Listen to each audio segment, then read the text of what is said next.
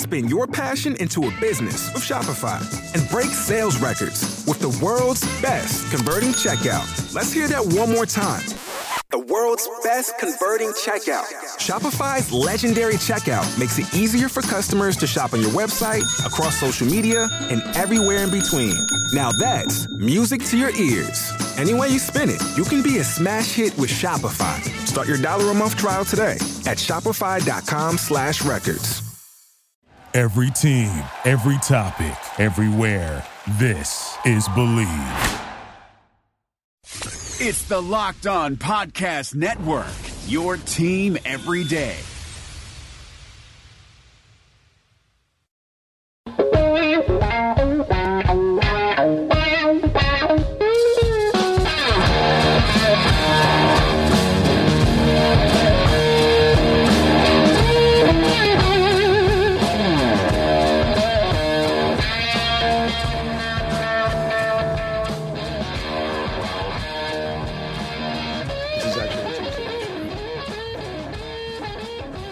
Better than this? Guys being dudes here on the Draft Dudes podcast, presented by Locked On.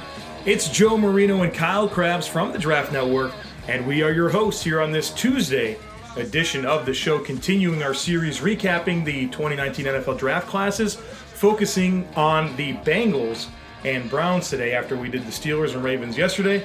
Kyle, welcome. Thanks, Joe. Uh, interesting set of draft classes here. I think we're going to have a tale of two, two polarized opinions, in my opinion, on uh, the Browns and Bengals and who did what. And I went uh, went on the Ross Tucker Football podcast and talked about uh, draft classes this week that I liked. But we recorded a doubleheader, and, and for next week, I talked about players that I did not like. And one of these classes was in my bottom three. Oh boy. Uh, looking at you, Cincinnati Bengals, I'm guessing, and we'll start there. How about that? Um, a solid double, right, to start things off here with the Jonah Williams pick. They've made some investments here lately in their offensive line, trading for Cordy Glenn, drafting Billy Price in the first round. But Bobby Hart in that three year, $21 million contract was very confusing to many of us. And uh, now they've they've added Jonah Williams to the mix, presumably to really challenge him and hopefully take that spot if Andy Dalton plans on living through this season. And a solid player, right? I mean, three year starter from Alabama, played left and right tackle, the SEC Offensive Lineman of the Year. Very solid across the board. I mean, uh, I think in terms of technique, he's really, really, really polished. The questions, right? Does he have the length to win outside? And I know that he has longer arms than Andre Dillard, but he does get outreach. I think that's my concern with him. It's not that he doesn't have long enough arms, it's that guys get into his frame. And so working on his strike variance and becoming more consistent, winning with first contact, and keeping guys off his pads is going to be very important for Jonah Williams to reach his ceiling. But I think that first pick was a solid double. Yeah, I, I think this pick for them set a really positive tone at first uh, to get into your draft class. But then you followed up with the 52nd overall pick and you draft Drew Sample, the tight end from Washington, who to me really honestly felt like an ideal tight end two at the next level, not a top 50, 55 selection. Uh, I, I'm a little confused there as to what traits they were coveting that they didn't feel like there was somebody else on the board with a higher ceiling that did those traits better because whether you want a blocking tight end, you got Kahale Warring, who I thought was a better blocker than Drew Sample, with much more receiving upside than Drew Sample, in my opinion, or Jace Sternberger as a receiving option. Both of those guys on the board. So uh, I, I really struggle with the prospect of Drew Sample being the fourth tight end off the board in a good tight end class at 52 overall. Uh, for as good as that first pick was with Jonah Williams, I, I really felt like they missed the mark there, right at, right with the next pick that they had. Interesting selections the rest of the way. I want to talk about Germaine Pratt, though. Their third round pick, number 72 overall. I think he's going to be an important piece for this defense. And for this draft class to really work, they're going to need him to be a high impact linebacker, a guy that I'm very familiar with, having studied him at NC State. Didn't start until this past year, but that didn't keep him from being productive in 2017, and he really filled up the stat sheet this year. Converted safety, a guy that's a little bigger than you'd expect for a converted safety, and I like his trigger and his physicality, playing downhill and, and working into the line of scrimmage. I think he has range and coverage instincts. I know that we differ greatly on Germaine Pratt. He's been a polarizing prospect between the two of us, but for me, I think that he's really the guy here that when I look at this class – he needs to that needs to be a pick that they really hit on, or else you you worry about a lot of the returns on investments with this overall haul. Right. Uh, I think their best ROI is probably Renell Wren at 125. Uh, I like his fit within their defense as far as you think about what Andrew Billings has been for them, and Wren, a guy who I think has better physical tools uh, and, a, and, a, better ceiling than Billings. Billings has, has done a nice job kind of coming in, into his own as a pro player, but it's taken him a couple years. Once upon a time, he was uh, kind of like a folk hero uh, for, for some of the athleticism that he had for a big guy when he was at Baylor. Uh, but, you know, picks like Michael Jordan, Ryan Finley, uh, Deshaun Davis, these uh these I I mean I can't if I'm complaining about 210 I'm really nitpicking. So I think Deshaun Davis is okay, but Michael Jordan in the fourth round and Ryan Finley they trade up to get him with the second pick in the fourth round. Uh, just a, a, misappropriation of draft capital as far as I'm concerned. And I understand Michael Jordan's got some tools, right? But the guy's on the ground so much, and that's been one of the things that that's plagued your offensive line. You got guys that are soft, and oh, Bobby Hart, guy's always on the ground. So what do you do? You go out and draft another guy who spends half his reps lying face down on the ground. It's just it's frustrating that I don't know that there was self scouting here to kind of understand what we needed to do differently with some of the offensive line spots outside of Jonah Williams. Kyle, um, one of the picks that I think, if there's a chance for this team to get a steal in this draft class, might be Jordan Brown, cornerback from uh, South Dakota State. They're at pick 223, their seventh round pick. He's a player that I'd have been comfortable drafting much higher in the draft. I think he's a really balanced player. I think when I watched him play, I thought I thought I really appreciated his patience in terms of his pedal and really not uh, over committing in any one area and committing those false steps. And I thought he was pretty clean in coverage. Gives you some ball skills and a willing skill set in terms of tackling. And so when I look at this overall class, we have a lot of questions. But if I think there's a chance for them to net a steal, it's going to be Jordan Brown, that last pick from uh, South Dakota State, the Jack Rabbits out there. You can give me one of the two backs that they took. Either one, pick your poison. Trayveon Williams from Texas A&M like his skills in pass protection. I think he's got a chance to get some early reps as a result of that.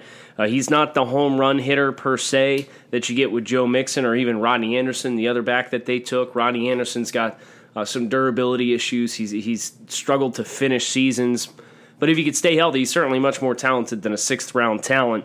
Uh, but if you were going to ask me to identify a steal out of one of these two or out of this draft class, one of those backs definitely is the, the leader in the clubhouse for me. And and I've when we were doing the broadcast, I said Rodney Anderson for me, if he's healthy, he's RB one. Now the challenge is healthy, right? Not not something that's been associated with Rodney Aaron Anderson. Three different season-ending injuries across the uh, the last four seasons, and so I'm concerned. I'm concerned with that durability factor. But obviously, the focal point of this offense is Joe Mixon, and so if you could sprinkle in those uh, that skill set of Rodney Anderson in, mo- in, in doses and really try to manage his workload and, and make sure that he can stay healthy, there are there's a skill set president there that I think can be a pretty dynamic running back in the NFL. Any other parts thoughts on the Bengals?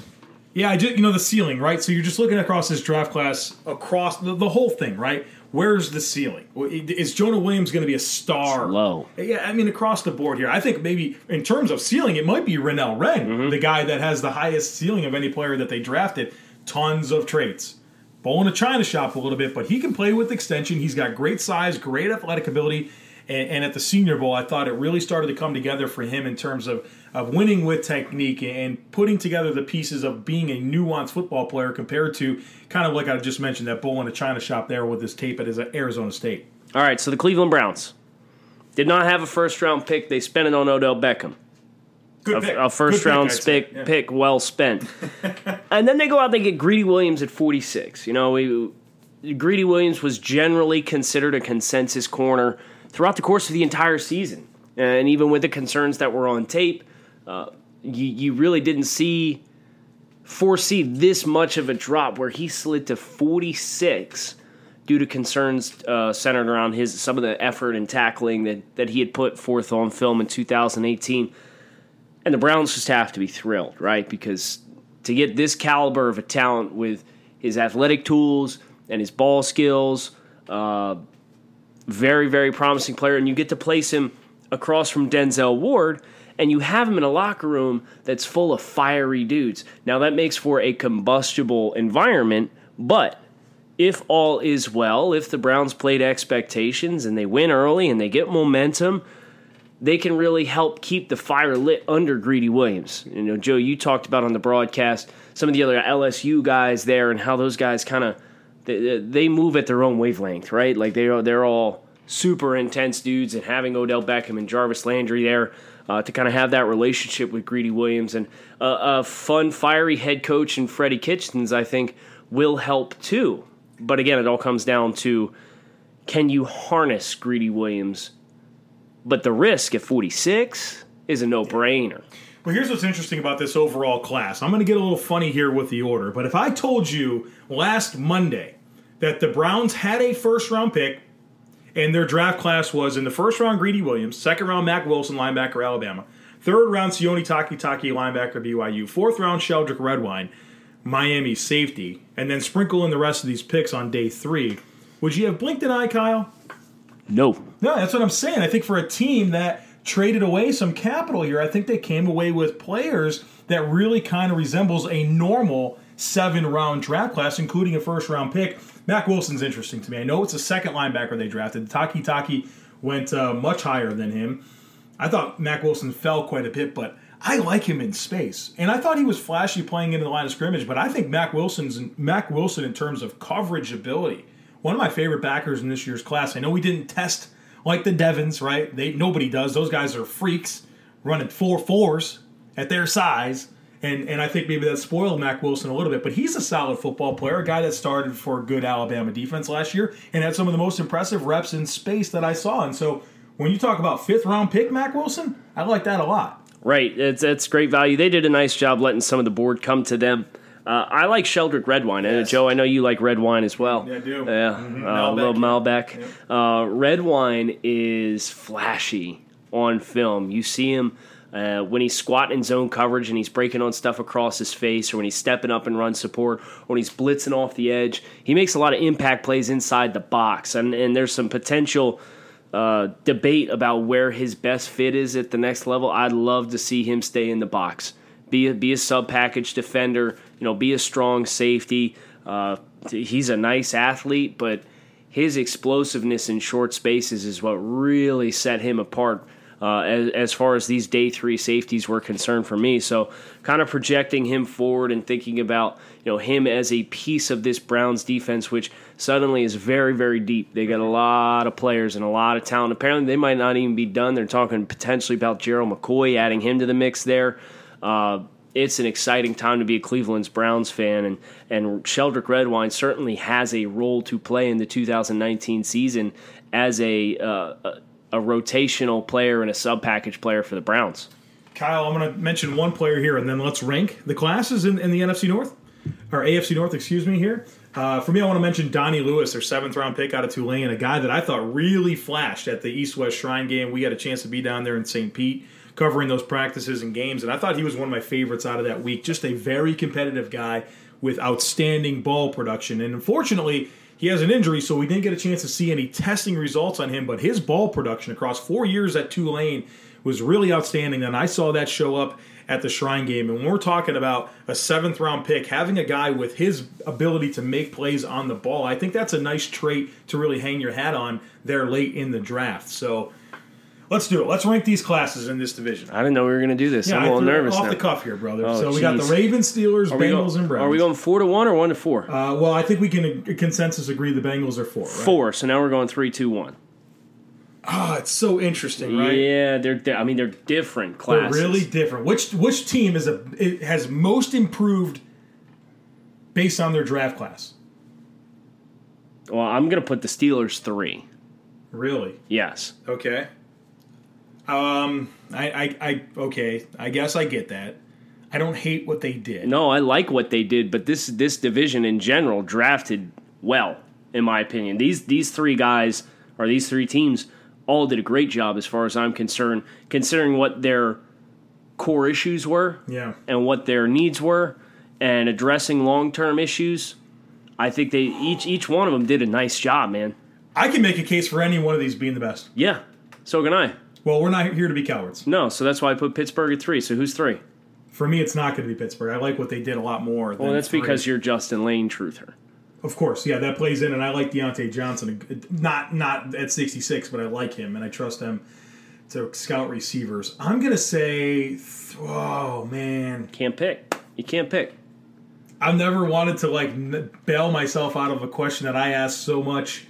I think the, I'm going to go with Browns as the best draft class here because I think when I look at this, when I look at the needs that this football team had at corner, at safety, at linebacker, I think they were very intentional about getting those things taken care of. And so for me, absent of a first round pick to come away with this haul, my number one class in this division is the Browns. And uh, you flip a coin there on the Ravens and Steelers for 2 3. Yeah, so I have the Ravens two. The reason why I have the Ravens two is I think there's more variance in how their draft class can turn out. Uh, can Marquise Brown stay healthy? Sure. Is Jaylon Ferguson a guy that can translate his pass rush skills to the next level? Uh, can Miles Boykin figure out how to run routes? Uh, Justice Hill, can he stay healthy and run in between the tackles effectively? So there's unknown with every player when they come into the league, but I love what the Ravens, Browns, and Steelers did. I just think the Ravens and Browns got more for their draft class than what the Steelers did, and I think the the Ravens players have a little bit more high risk than what the Browns players do, where I think Mack Wilson will be perfectly fine. I think Greedy Williams uh, as the number two corner. Are you kidding? Greedy is a two corner is t- phenomenal. Sheldrick Redwine I really really like, um, and the value they got for their picks is the tiebreaker for me, right? All right, Because so I- the I- they they had 46, 80, and 119, and the Ravens had three top top 100 picks. All right, I'm going Browns, Steelers, Ravens, Bengals. Okay, so we're close. It's just we You're, we you're flipping the two three, Mm-hmm. and that's just to me that that's a Justin Layne thing, right? That that's the that moves the needle probably. not not even really. I felt like that was appropriate value for him. yeah, I mean, I, I- re- I mean, for me, I think that's not that's more than appropriate value. I think that's a steal, right? So I think when you consider a guy that I probably I, I don't know where I had him. I think in my top forty five to get him at eighty three. That's that's to me when I look at this this group, I say that's that's a steal. Okay. Well, I think we uh we did a sufficient job really putting these guys into a box and uh, summarizing their draft classes as a whole. So we got a chance to work through the entire AFC North. Who's next? Uh, I think it's the AFC East. Oh. Is it Bills Dolphins? Party tomorrow? on, brother! Yeah. Bills, Dolphins, Dolphins tomorrow. We're So everyone- look each other in the eye and do this. aren't we? Everybody's gonna know not to tune in and listen to us. definitely be the one podcast you want to miss, course. No, never. Hit subscribe. Come back. Leave a five star review of the Draft Dudes podcast. Uh, thank you all so much for listening in on this lovely Tuesday. Uh, I'm at Joe's house. We're getting ready to go up to uh, Lake Norman and, and pal around for a few days, but Draft Dudes will be a coming. Don't you worry. Uh, we're going to have uh, recordings set up for uh, Wednesday and Thursday as well. If you have any takes on takes for next week, you can do so with the hashtag takes on takes or hashtag tattle takes if you want to tell on somebody. Uh, and you can reach us at the Joe Marino and at grinding the tape. Hey, Kyle. Yes. How do you spell tattle takes? Uh, T A T T L E. He's got a few that ha- hit us with the D's there. Yeah, I know. Well, it goes back and forth, you know? Yeah. I don't care which way you spell it as long as it's either T's or D's, you know? Kyle Crabbs, Joe Marino, signing off. Draft dudes come back tomorrow. Thank you for listening to Bleav. You can show support to your host by subscribing to the show and giving us a five star rating on your preferred platform. Check us out at Bleav.com and search for B L E A V on YouTube.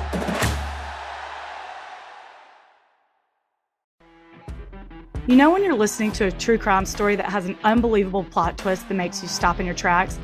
That's what our podcast, People Are the Worst, brings you with each episode. I'm Rachel. And I'm Rebecca. We're identical twins who love true crime cases that make you say, didn't see that coming, and we hate the people responsible for them. Listen to People Are the Worst now on Apple, Spotify, or wherever you get your podcasts.